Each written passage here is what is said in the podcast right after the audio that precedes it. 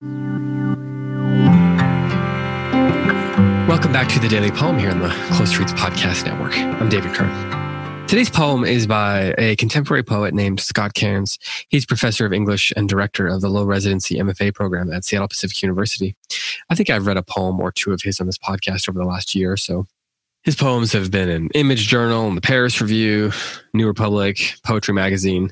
He's got several anthologies of poetry, and he has a new collection coming out here soon called Anaphora.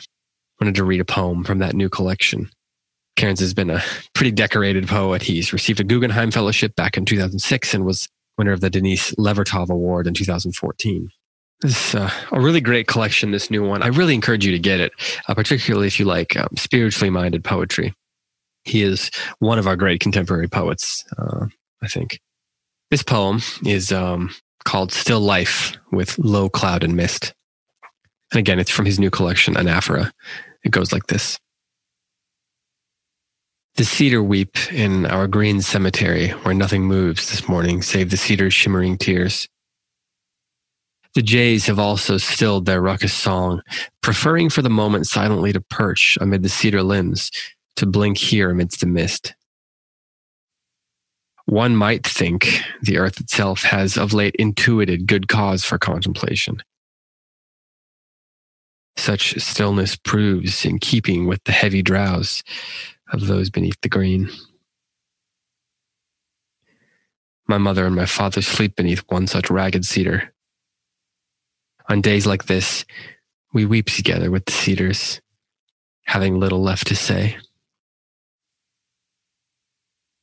This is, I suppose, uh, a melancholy poem. I mean, maybe there's no supposing. This is a melancholy poem. It's also a lovely poem, and I wanted to share it with you for that reason. There's a, a long tradition in poetry, you know, particularly nature poetry, of nature representing or uh, being personified, I suppose, even um, some human emotion. And I often wonder, I think about this all the time actually. When we are feeling some really deep, rich emotion, um, whether it's a positive emotion, where, you know, maybe it's a deep love or affection or happiness, or it's a more negative emotion, um, or maybe a more negative experience, you know, uh, say hate or despair or, or even just sadness, melancholy. You know we'll be experiencing this emotion and we'll look around in the world and we'll see, you know, whether it's something in our yard, the birds, the trees, maybe we'll be at a park, um, or we'll see the, the sky. You know, it, it'll look more gray to us if we're sad. It will look more bright to us, more blue to us if we're happy or something like that. In filmmaking, there's something called the pathetic fallacy, where the, the nature, the world is operating naturally. You know, the natural world is operating in accordance with the emotion that we are supposed to feel as an audience. So think, for example, of Casablanca. There's this famous scene in Casablanca where Rick and Ilsa are saying goodbye and a rainstorm starts. And that's, you know, representative of the emotions, both of the characters and that we are meant to feel. It's a tiny bit manipulative, certainly, I suppose. But, um, you know, that's called the pathetic fallacy.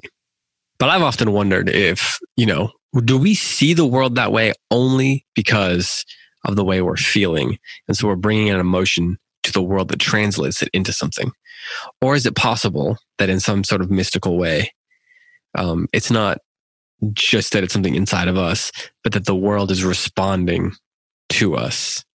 That we each can have unique sort of mystical sort of experiences, sort of like there's something magical about that. I'm not saying this is the way it is, but I've often wondered what if that were the case? Could that be the case? I mean, it, it couldn't, you couldn't explain it. There's nothing, you know, there's no explanation for that sort of thing. I think about it a little bit like when I was a kid and I would talk to someone about what they tasted when they ate something. So when I eat asparagus and my son eats asparagus, maybe I like it and he doesn't, but is the taste the same? Are we tasting the same thing, but one of us doesn't like that taste and one of us does? Or are we tasting things differently because we are unique people? You know, I have friends that are colorblind. For example, my grandfather was colorblind. It really impacts the way you see fall foliage, for example. So is it like that where I have a something that's very personal that's going on with me personally where I can only see a certain thing and the world is the same? Or is it the world is responding to each of us? I think this is a poem that kind of contemplates that sort of thing, or at least um, operates in that realm. Um, I just find that fascinating to think about. You know, what if there is that sort of magic in the world? So, one more time, here is still life with low cloud and mist. Scott Cairns. The cedar weep in our green cemetery where nothing moves this morning save the cedar's shimmering tears. The jays have also stilled their ruckus song, preferring for the moment silently to perch amid the cedar limbs, to blink here amidst the mist. One might think the earth itself has of late intuited good cause for contemplation. Such stillness proves in keeping with the heavy drowse of those beneath the green.